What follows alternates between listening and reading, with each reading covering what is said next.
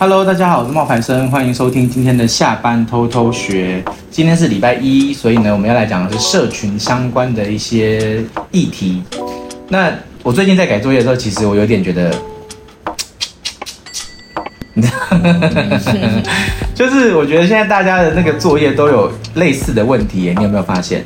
嗯，你说的是新同学们吧？旧同学也会有。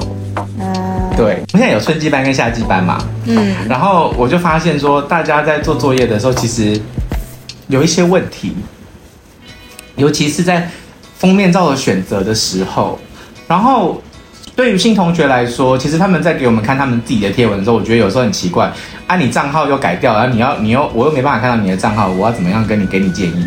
然后有很多的同学他也会给我私密账号，我也没办法帮他去做调整。因为根本就看不到，嗯，但是这些都是小问题，因为其实这些都是个别啦。不过我觉得我发现了两个比较大的问题。什么？第一个呢，就是封面照，就是我觉得同学们之间在做封面照的时候会有一个误解。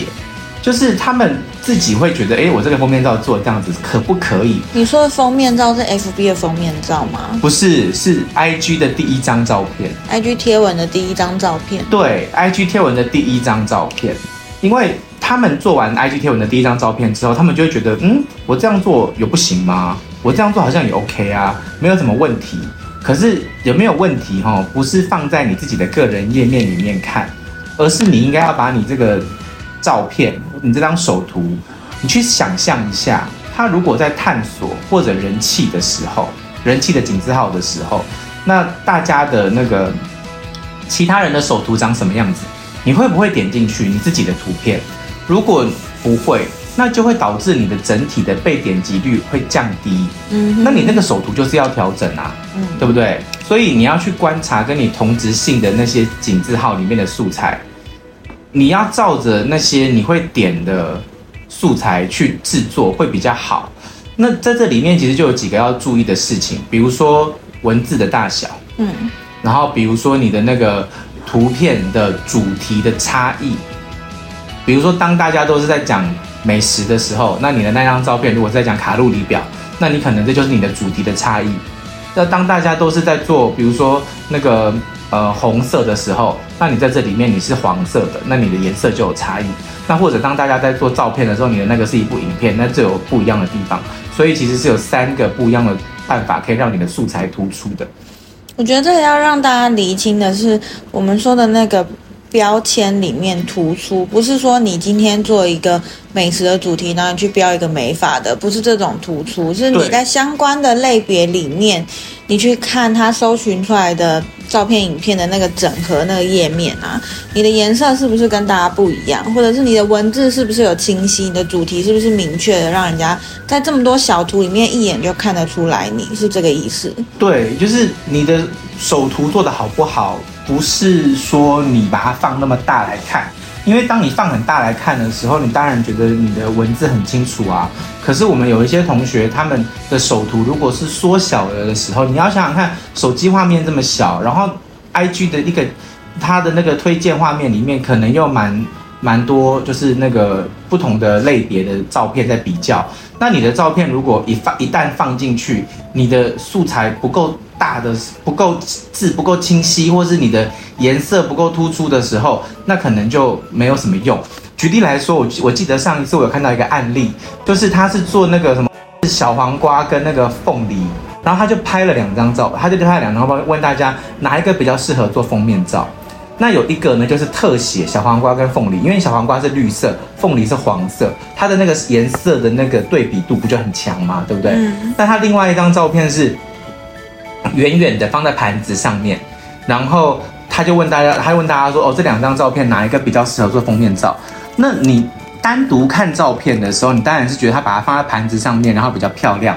可是实际上，当你把它缩小之后，放在那个素材里面，嗯，你会发现其实是特写小黄瓜跟凤那个凤梨的照片会效果比较好。为什么？因为它的它特写的时候，它不是颜色很对比很明确，然后很很鲜艳吗？嗯，所以所以其实大家在拍摄照片的时候，这点是要去考虑的。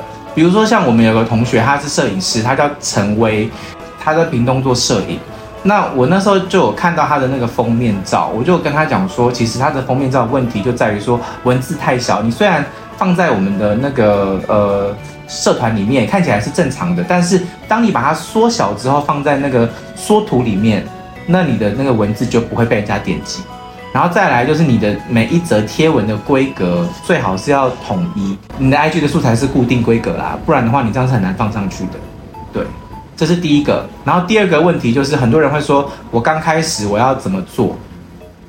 其实你说我们的学生问这个问题吗？对啊，因为新同学就是我刚刚讲过说，第二批我们夏季班的时候有很多新同学，他们可能是连开始都还没有开始，然后他们就会在、嗯、他们就会问说，刚开始要怎么经营？其实我觉得以后我们应该要定一个标准，嗯，就是你要做到这样子，我们才能改啊，不然我们真的不晓得我要怎么样给你建议。因为我跟你讲，我有看过一个账号，我就是新手啊，我就什么都不。所以你要先做到我们现在跟你讲的这些事。你知道，我有一个学我我有一个学生，然后那个学生里面他说他好像是那种就是心心理咨商师，然后他他的账号里面呢只有就是一张照片。嗯，他就请我给他建议，嗯，然后我就心想，我要怎么给你建议？你什么东西都没有，我要怎么给建议？嗯嗯嗯、对，所以其实我觉得，如果你今天是一个新手的话，其实你要做好大概这几件事情啦。第一个就是你至少要有十五则贴文啦，嗯，因为可以占满那个手机的荧幕，不会让人家觉得你的作品太少，我才会知道说你的程度到什么地方。嗯，然后第二个就是你的粉丝其实要去努力的让他达到三位数。嗯，可是刚刚说的第一点，就有人说，好，我给你看之前的十五篇，但是十五篇他其实没有在经营，他都放自己的自拍照，或者是不行啊，放一些文字，那也没有参考的价值啊。对啊，就是你要你那个十五篇要怎么定义它有十五则贴文？哦，我觉得如果说你你要你未来想要转变的方向跟你现在这个样子不一样的时候，那你当然是可以给我看你原本的那个样子长什么样子，那我也可以从你原本的那些素材里面给你一点建议。但是呢，最好的做法还是说，你先做好你自己未来想要呈现的那个样子，大概十篇、十五篇，我才能够去针对你现在的能力给你一些建议。嗯，你懂我意思吗？我明白，但是他们都会说，我就是都不会，所以才要来跟你学啊。我就是想说，现在要开新的账号，所以要从头开始啊。我就是前面不想要有错啊。没有，不是这样子，你要先有了东西都才能改。你前面一定会做错啊！你以为你前面就算我跟你讲了，你也不会，你就不会错了吗？我们有多少？我们春季班的学生里面，其实很多人刚开始的时候也是做错的啊。因为而且再加上很多人，他们会在经经营的时候，又会想要做到一半，又会想要改主题啊。然后我就跟他讲说，那这样子你的试错期就会成就会变多。他就问我说，什么叫试错期？我就是试错期，就是你今天在尝试的时候，你发现你不想要这样子做了，那你想要改变主题，那你要让 IG 重新贴上这个标签，那它却就就要需要时间了。所以说，你今天至少要先有个十十几则的贴文，我才能够知道说你现在是会用美图秀秀上字了吗？还是你现在只是你会修你自己的脸上的照片？这些是我要先知道的啊。那这些东西我必须要从你过去的作品我才能够知道，而不是就是就可以随便就给你建议的嘛。因为我必须要先了解你嘛。然后再来就是你的粉丝人数其实要达到一定的程度，比如说三位数。那刚开始要怎么样增加粉丝人数呢？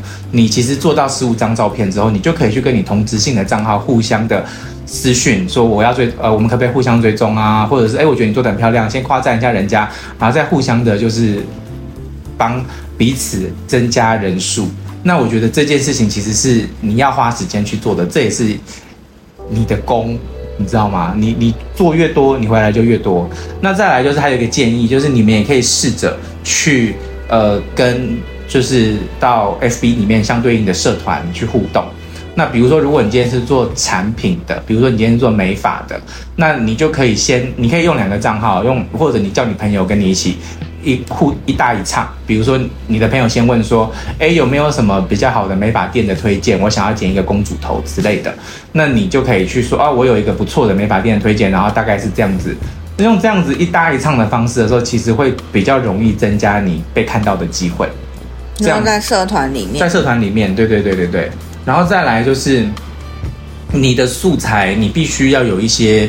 呃，就是你的口碑吧，你可能要有一些好的照片，或者你要有一些比较好的呃客户的见证，那这样子呢，你的那个账号你才会开始慢慢的有机会被看到。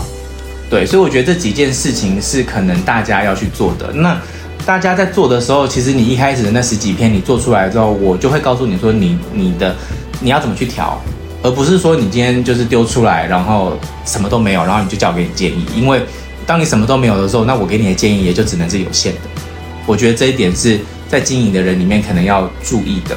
对，嗯，嗯，然后还有再来就是贴文的规划上。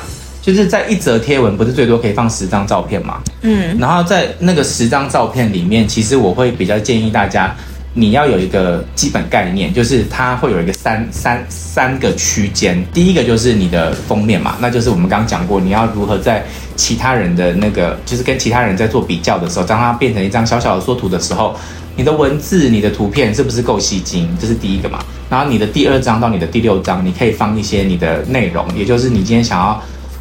撰写的一些东西，比如说你今天想要做美发，那你就可以把美发的第二到第六页都是做，比如说不同角度的发型啊，或者是呃一些文字可以放在内容放在二到六页，那你最后的三页你可以拿来做宣传，比如说方案啊，比如说预约啊这些相关的资讯，这些是我觉得大家在做贴文的时候可以做的。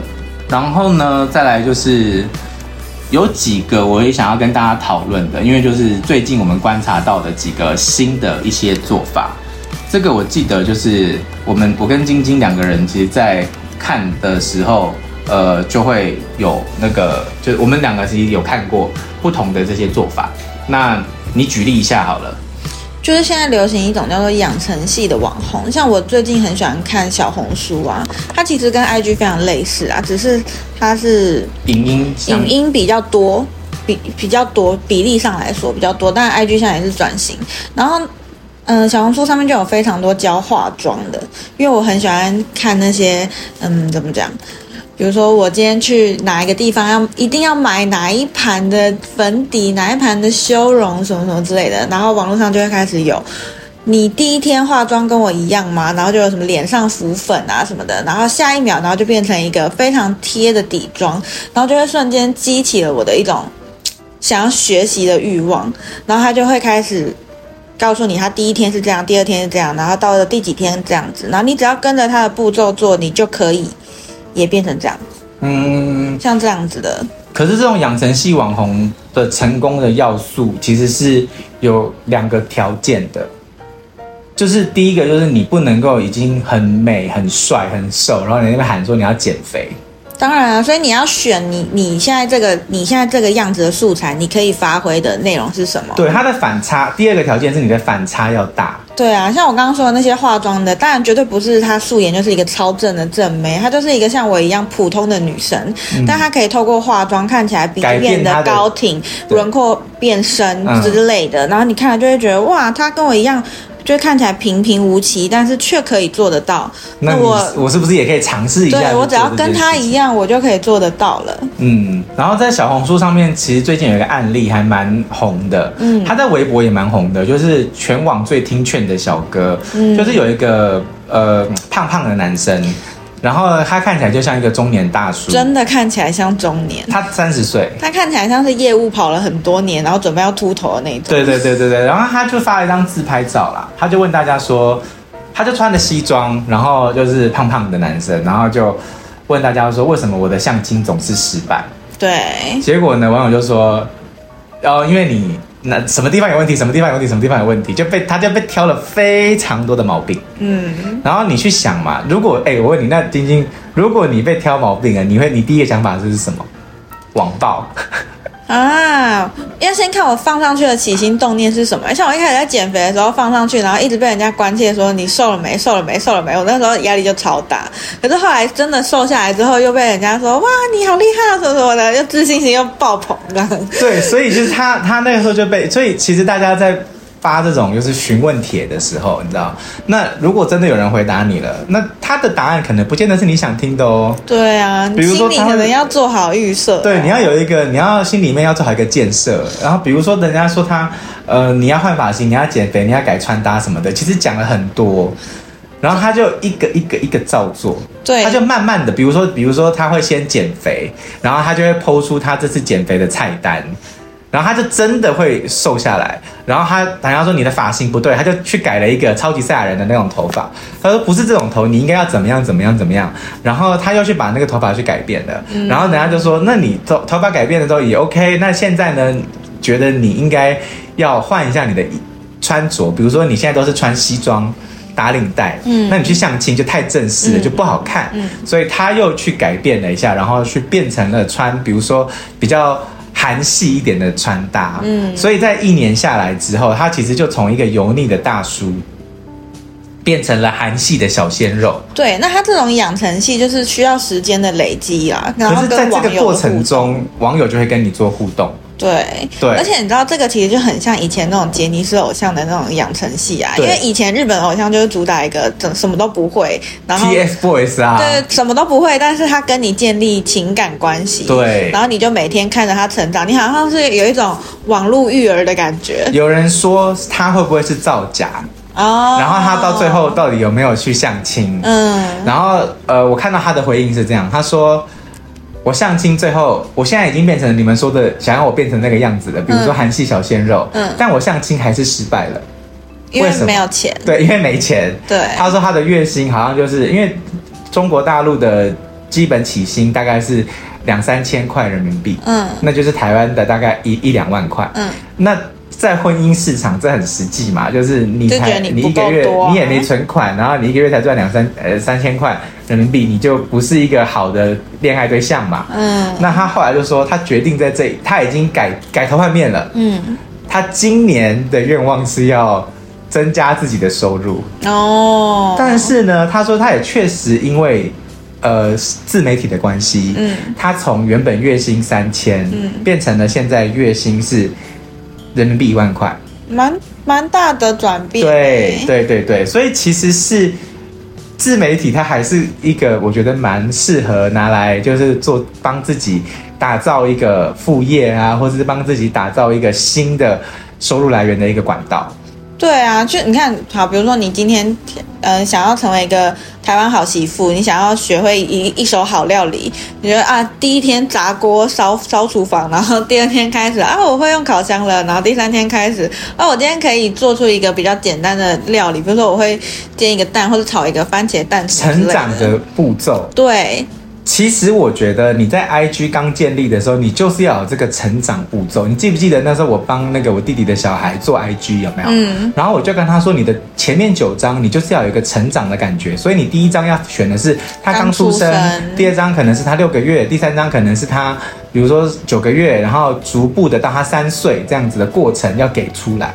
嗯。所以你这我刚刚讲的是亲子，那你刚刚讲的那也很好。你看，你要给我这个素材啊，我才能改啊。对，就是你要让我知道你现在到什么程度啊，所以你的第前面的几张十五张的照素材里面，你就是要让我知道说，哦，我是一个连开开用微波炉都不会用的人，嗯，那我现在会用微波炉了，啊，呃，我会用烤箱了，然后我现在知道说，哦，怎么煮水饺了，我要知道你的程度啊，对，那你到最后你就可以出一系列的什么三分钟出好菜这种食谱，对。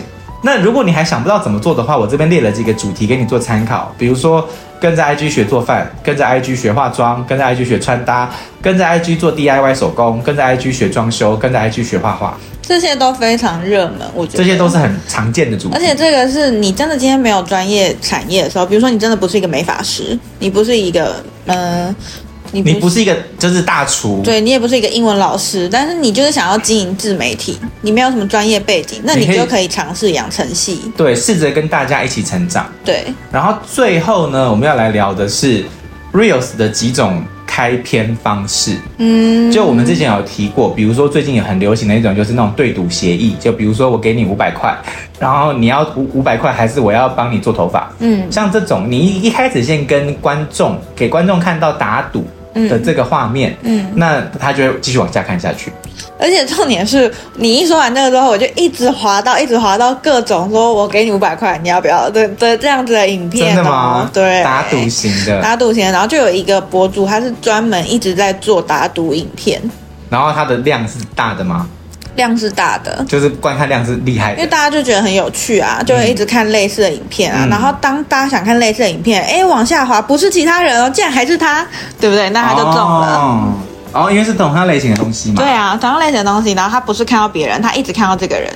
然后我再讲一下，就是我觉得大家在看影片的时候，因为其实很多人在做影片，或者说不知道该怎么开始，或是不知道不知道怎么做嘛。嗯，那我觉得你们就应该要多滑滑，就是那个相关主题的那一些关键字。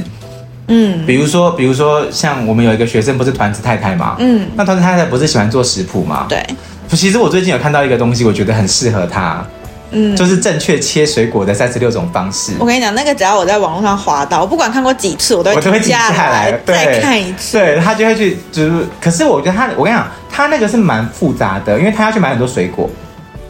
但是它可以每一次不同料理的时候收集下来。对，就是要这样子做啊。对啊，就是你的每一篇素材收集下来，最后再做整合，各种组装组合。对，就像我上次讲的，那你要把你的细。你的细，你的细项先列出来，然后再再各种的拼装嘛。对啊。比如说你先做西瓜，切西瓜，那你做完切西瓜之后，你可以先做一个西瓜的一些有的没的。对。那你最后就可以把它变成，然后你第二次做火龙果，那你最后就可以把西瓜、火龙果，然后跟其哈密瓜、其他的一些食物全部加起来，变成一个正确切水果的三十六种方式。对。它必须要是你要有很多的细项，然后组合起来。所以为什么要做规划？贴文的规划为什么要做？就是你要先知道你的主题，然后你不要做白工啦。对，你前面的你前面的九篇，你就可以去做不同主题的水果嘛，对，怎么切嘛，对。然后第十五篇你就来做一个十五种切水果的总和嘛，对，对啊，就是像这样子的经营方式，其实才能够帮助你循序渐进，嗯，然后速度就会越做越快。那除了我刚刚讲的那个对赌协议之外，你还有看过什么样子的那种 reels 的开篇让你印象比较深刻的吗？他先给我看结果的那种。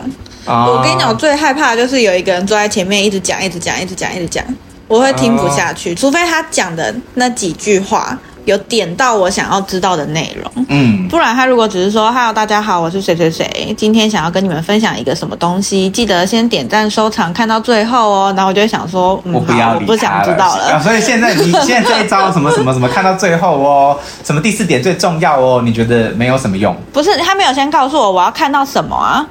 哦，他只说我是谁谁谁，今天会跟你们分享一个很重要的知识，记得要看到最后哦。好，干我什么事. 什么知识？但如果你今天开篇一出来，就是比如说一个一个你感兴趣的问题，呃，一个我感兴趣的问题，或者一个我觉得哇，这个画面我也想学习之类的。嗯，然后他就说想要这样吗？记得点赞收藏，以免划过就错过喽，什么之类的。这样我就会，我就犹豫一下，想说再看几秒。嗯，对。所以其实我跟大家讲一下，你做短影音啊，嗯，无论是你要做 TikTok，或是你要做 Reels，还是你要做那个小红书，你的第一步一定是要就是记得人性。嗯，对，因为你知道跟你在 PK 的对象不是你的。同行哎，这个真的是一件一件很 sad 的事情。对，一切抢走用户时间的东西，就是你的竞争对手。比如说，你今天想要很认真的讲说，哦，要怎么样去教人家拍一部影片，可是你在比较的对象可能是一个穿比基尼的正妹在跳舞。对，因为短影片就是一个汇总，它这一滑，它就会到不同的画面去，不同的世界。对，对，或者是你在 PK 对象是一个搞笑的影片，或者是怎么 DIY 装潢那种，你知道什么房子要怎么做啊？对啊，还有我今天看抹水泥，我就觉得好疗愈，我觉得停下来之类的。对，所以其实你要知道，短影音讲求的是人性，那你要做爆款，就必须要顺应那个人性。比如说，比如说团子太太，她爱她做过那个绿竹笋，绿竹笋，对。那那大家不喜欢绿竹笋的话，你就要把绿竹笋变成，比如说笋子粥怎么煮？不是不是，大家把绿竹笋变成，比如说绿竹笋手卷。嗯，对，就是不一样的。比如说像马铃薯，大家不喜欢马铃薯沙拉，那你就要去做薯条。对。那大家不喜欢看那个历史故事，你那边讲那什么历史故事，那你就应该要把你的内容变成。历史名人的狗血八卦，然后再顺便谴责一下现在大家都是酸民啊什么什么的这种东西，对，所以我觉得在经营这些内容的时候，你必须要做到广泛的话题，然后你的开头是重要的，你的前面的那个黄金三秒，嗯，我们最近一个很好的范例就是我们的叶配，嗯，那一个嗯，那叫什么？行李箱，行李箱的叶配。那行李箱的叶配里面，我们第一个画面是，我就直接把那行李箱转了一下，就代表它很丝滑。对，就是丝滑的，噔噔噔噔噔噔噔，转圈圈的那种感觉。然后后来就开始加行李箱的不同的细节、颜色，就是不同的款式。嗯、然后再来就是它的轮子，然后它的什么什么什么，就是先从一个让大家觉得哦，好厉害哦，那个行李箱会转圈圈呢，嗯的这种画面，嗯、让你愿意留下来。对，然后才会把它看完。结果那一个行李箱后来有三百多个人留言说想要买，我自己都有吓到。嗯、对，好，所以这是我们今天跟大家分享的，在社群里面你要注意的一些事情。那希望会对你们有所帮助。